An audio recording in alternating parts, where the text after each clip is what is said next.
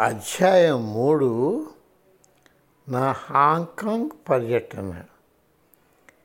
అంతకు ముందుగా చేసిన ఆయన మొదటి సందర్శన అనంతర చర్యలు సాగించడం కోసం పంతొమ్మిది వందల తొంభై ఒక సంవత్సరం ఆఖరిలో గురుదేవుడు నన్ను హాంకాంగ్కి వెళ్ళమని చెప్పారు.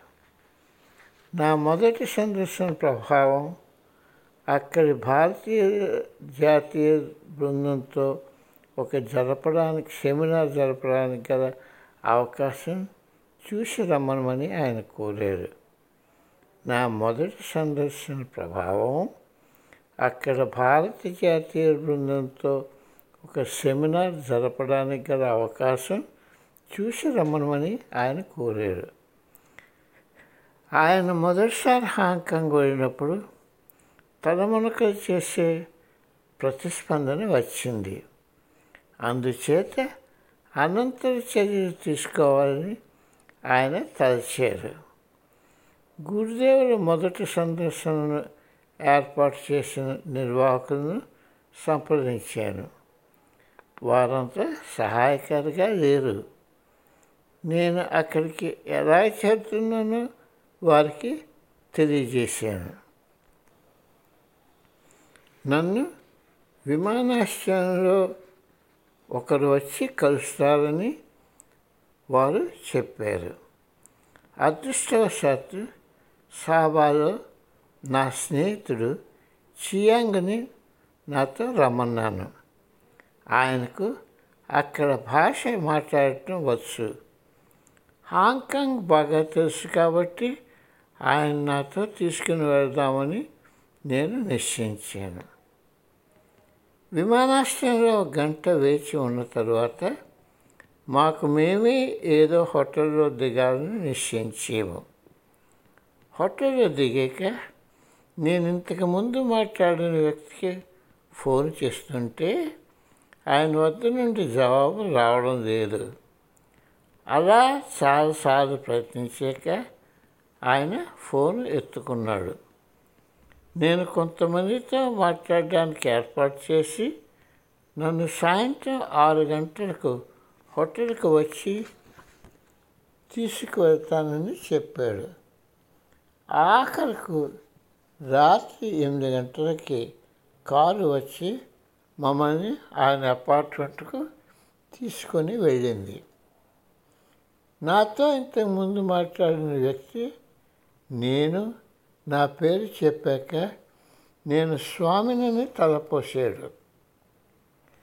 కాషాయ వస్త్రాలతో నేను వస్తున్నానని ఎదురు చూస్తున్నాడు. అది నే నా పేరుని నేను ఒక వైద్యుడిని విశదీకరించవలసి వచ్చింది. కారులో వెళ్తుంటేనే వారి మన్నన గౌరవభావాలు చూపడం లేదని అర్థమైపోయింది.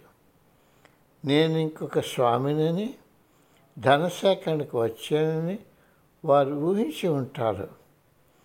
వారికి ద్రవ్యం ఆడంబరాలే ముఖ్యం. దానితో నేను ధరించిన సాధారణ చేతి గడియారంపై కూడా వాళ్ళు వ్యాఖ్యానం చేశారు. స్వామి రామగారి కన్నా నేనేమి చేస్తున్నానో వారికి కావాల్సి వచ్చింది. నేనెవరో ఏమి చేస్తుంటానో చెప్పకుండా సాధారణ మెడికల్ ప్రాక్టీషనర్గా భావించేటట్టు మాట్లాడాను. అటువంటి డాక్టర్కి ఇచ్చే మర్యాదే వారు నాకు చూపారు. మనిషి వ్యక్తిత్వం విజ్ఞానంతో కాక వారి భోగభాగ్యాలతో వ్యక్తులకు మర్యాదనిచ్చేది వారి తత్వం అని తెలిసిపోయింది.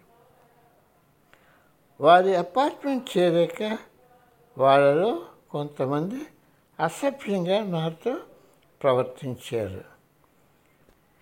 నేను స్వామి రామగారితో చేరాను. ఆయన వద్ద నుండి ధనం ఆశిస్తూ చేరేనా అని అడిగారు. కొంతసేపు అయిన తర్వాత చియాంగ్ వారి మాటలు భరించలేకపోయాడు. నేను అసలు ఎవరో? నా భోగభాగ్యాలు ఏమిటో? నేనేమి చేస్తుంటానో వారికి తెలియజేశాడు.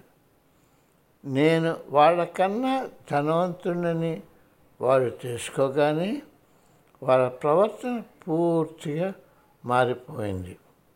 రోత పుట్టించింది.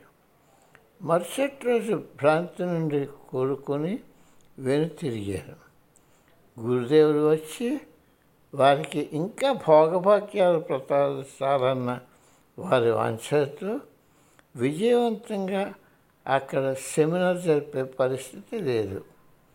వారు ఆయన ఆధ్యాత్మిక బోధనల పట్ల ఎత్యాసక్తి చూపలేదు. వారి క్షేమం కోరే వారికే ప్రత్యేకంగా అనుగ్రహించే గురువు వారికి కావాలి.